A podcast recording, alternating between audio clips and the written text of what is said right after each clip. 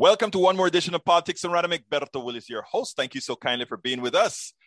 Marie Pisano was born and raised in Chicago. She moved to Memphis in 1999. She was she has served on the boards of the International Children's Foundation, the Women's Foundation for Greater Memphis, and the Commission on Missing and Exploited Children. She was co-founder of the Tiara T Society, chairperson for Go Red for Women, and created Rock for Hope for St. Jude Children's Research Hospital. She's a devoted mother of two and very passionate about film, music, and community. The author, producer, radio, TV host, and speaker is building her life and her companies, MVP3 Entertainment Group and MVP3 Studios, on truth and integrity. And she is the author of some books with some striking titles from Barefoot Stilettos, Finding My Yes, and also she isn't shy about saying it's not for sissies. Mary Pisano, welcome to Politics Done Right. How are you doing today? Yes. Good. Thank you for having me on your show. Well, look, let me tell you, um, I, I like I like great stories and I like great beginnings because one of the things, in as much as we're a political show, one of the things we like to do is talk about empowering people. And your story is an empowering story. I mean, and uh, what I want you to do for me, if you will, is give us a little start. Who is this Mary Pisano from Chicago who had some heavy things happen in the beginning of her life? And then we're going to talk about how you stepped forward and took command of your entire life and give it in a in, in, in a manner that encourages folk that says we have control of our own lives. We are control of our destiny. It's a it's a choice but um growing up on food stamps in the south side of chicago in an all african american community with gangs and um, you know, learning how to navigate through that and throughout life, mom, and then, um, you know, it, it's something that you know you take with that that is kind of like street smarts, so to speak, but you you know what i want everybody and encourage everybody to understand is just because of what you have gone through or where you grew up doesn't mean that totally defines you. It helps create who you are. Um, it can, um, the choice that you make to either, you know, fall into it or to create better. And what I had learned from my mother was you could either play victim or do something about it. And so I've chosen in my life, in my path, even though I stumbled and fall, you know, along the way, but but it's still a choice of each day and go find you know my yes. And my yes might not be the same yes as your yes but we could all find our yes by rising up and um, living on truth and integrity is really the key. And that's what i found for myself. And when you heal all the inner child issues and heal the past that's how you could actually thrust forward to a great future. Now, I want to ask something. I want to I want to put you on it's hold for one second. I, I want to stop because you brought your yeah. mother in for a little second. You said it is something that I guess it was your your yes came sort of a something instrumental from your mother. Uh, is that what you were trying to say, or?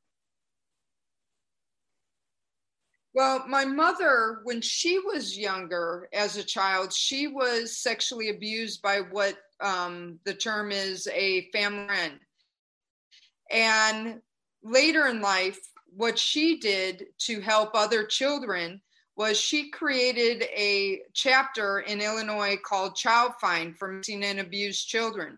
And when a Chicago Tribune reporter asked her, why did she you know do this? And she was in the middle of you know in the 80s when there was a really you know it's a serious matter now but it was even more serious where she was coming out and where no, nobody really wanted to talk about how the catholic churches were um, molesting and sexually abusing children. And they asked her, you know, why? Why is she, you know, putting her, you know, self out there and why she's doing this? And she said, there's two roads you could take. You could play victim or do something. Her powerful words were, she decided to pick up her panties and move on.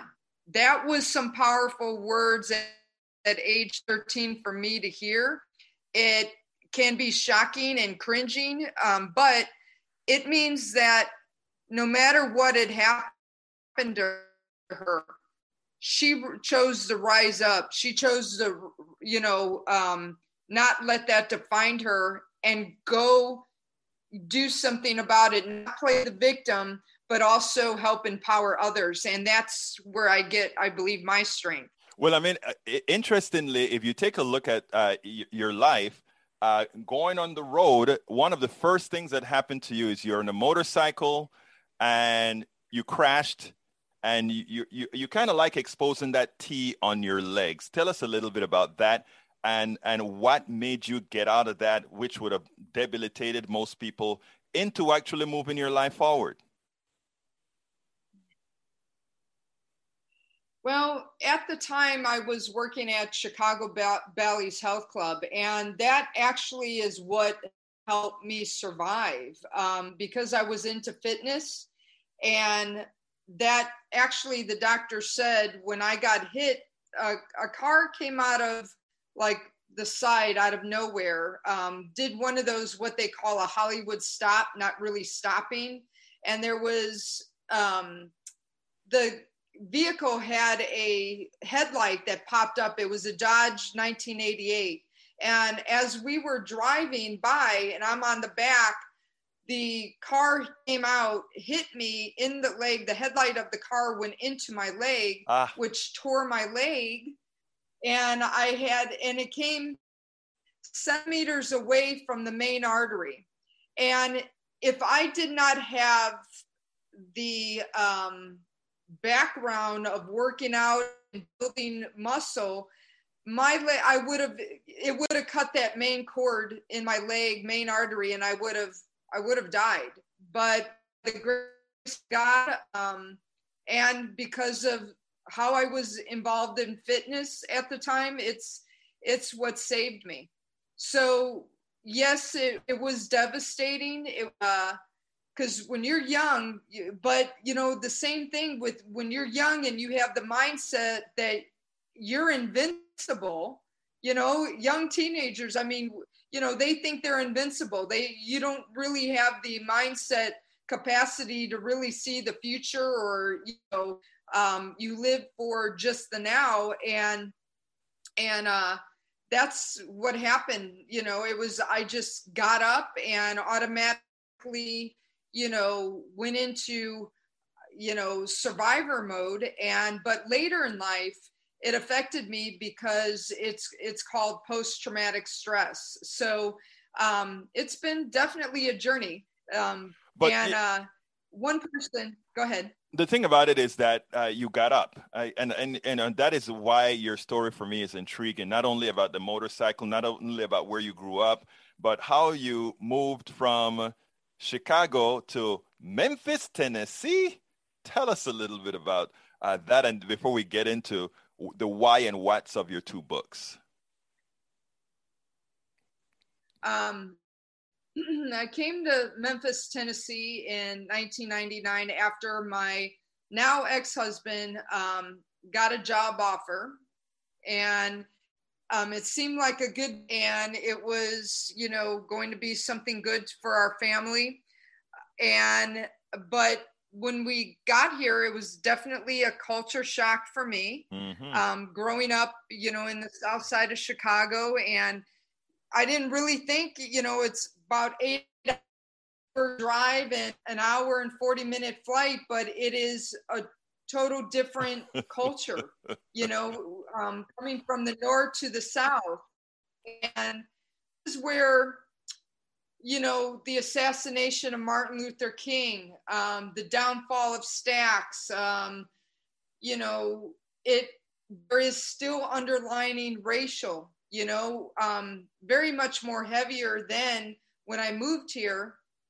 And that was, you know that was a difference to to walk into and and discover how to navigate through that because i didn't see color i didn't really you know where i came from we have more culture or more you know um there was there's always been racism you know but not like it was here. And and trying to again you know a, a city attitude like kind of i explained it like kevin bacon in footloose remember that movie where kevin yes. bacon's from new york comes to the country and he is just the outsider and right. outcasted and everything and that's basically what i didn't feel like i had anywhere to dance so i had to create my own dance well, you didn't only create your own dance, you went ahead there and started saying, I want to bring some of who I really am here. So I want a studio. I want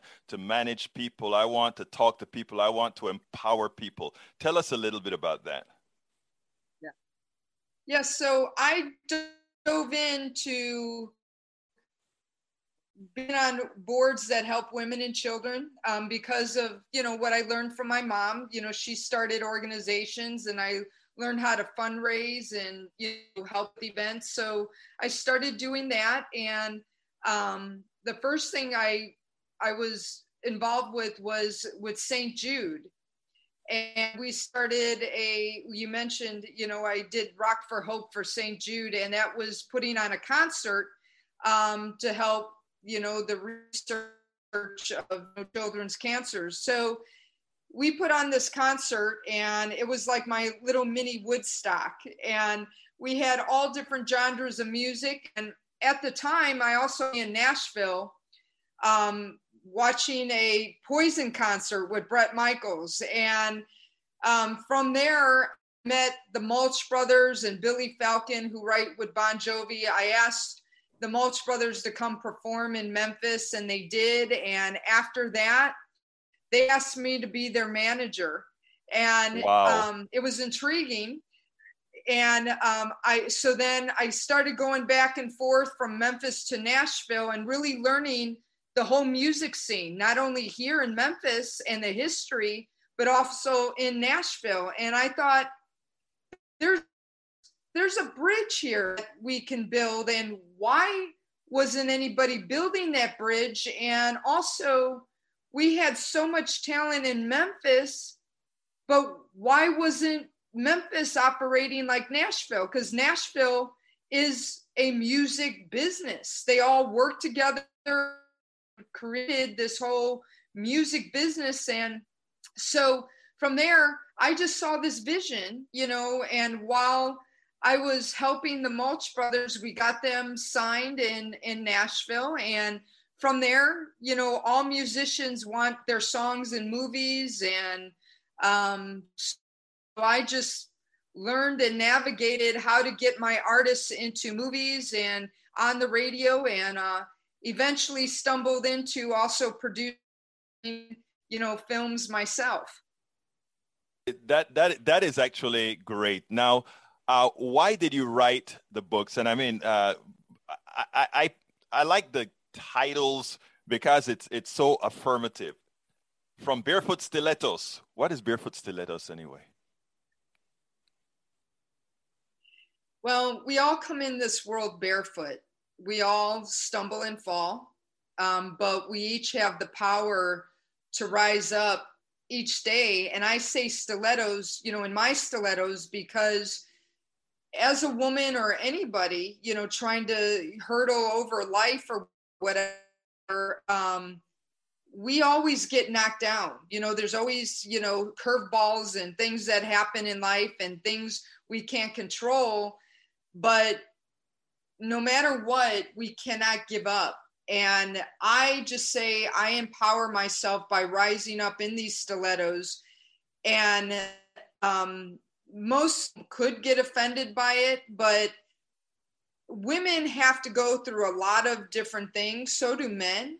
But women have to teach, you know, men how we want to be treated. But in all honesty, we all have to teach each other how we want to be treated. So stilettos is just not, you know, this you know stiletto a shoe or anything you know that is offensive it's it's more about rising up you know in in your stilettos little girls always dream of wearing that stiletto or you know that glass slipper but they don't realize that it takes a lot to wear that glass slipper you know to wear that stiletto without stumbling and falling sometimes you know let me tell you something. First of all, what you said is so, so true. When, when, you talked about uh, oh, women, uh, we women need to tell what it is they need. Women need to be. Uh, we need we need to know what how different women are treated, etc. You don't have to come out and say and men also because we're still living in a patriarchy. So I mean, uh, I love that you come out assertively and said what you had to say. That yeah, you guys need to learn how uh, how the hell women need to be, you know, the, the, things that affect women. Now, the title of the book, the uh, the, the first one, I, I, like the the one that you you talk about. Um, it's not for sissies. What's not for sissies? I love that. Not easy, meaning it's not easy. Like Rocky Balboa, you know, you in life you get hit so many times. What is Rocky's thing? It's not how many times you get hit, it's how many times you could get up, and it's not easy. You know, again, all these things that happen to us in life, and we're all victims of victimization. And that, you know, navigating even what we're looking at in the world today, navigating through everybody's inner child issues, everybody's you know fears and everything this this world is not easy and it again it's not to be offensive. It's, it's not for sissies. You have to you know toughen up. You have to empower to be able to rise above all the noise all the trauma and you know not take being you know this emotional punching bag for others. And once we empower ourselves and get that mind body and soul in balance you know we're able to teach others how we want to be treated. And again i you know i have to do say this that you know yes us women have been treated a certain way but you know we forget that so have men. Women mothers have treated little boys and men the improper way. And that's another reason why possibly men you know, have learned a certain way as well. So it takes both parties, men and women, to learn how to navigate and work with each other. All it is is about respect. You know, whether it's, you know, this racial thing, whether it's this, you know, we you believe one thing, I believe another, or, you know, how women and men need to treat each other. Everybody just needs to treat each other with respect. And again, all need to find our yes, and our yes is not the same, but we need to respect that. That I wanted to get there, and you kind of jumped the gun on me because there are two last questions I want to ask. How do we get to our yes? And and for my audience, uh, which uh, is a very politically inclined audience, um, your empowering story, the way you just went ahead and uh, you know, l- let me let me preface this a bit.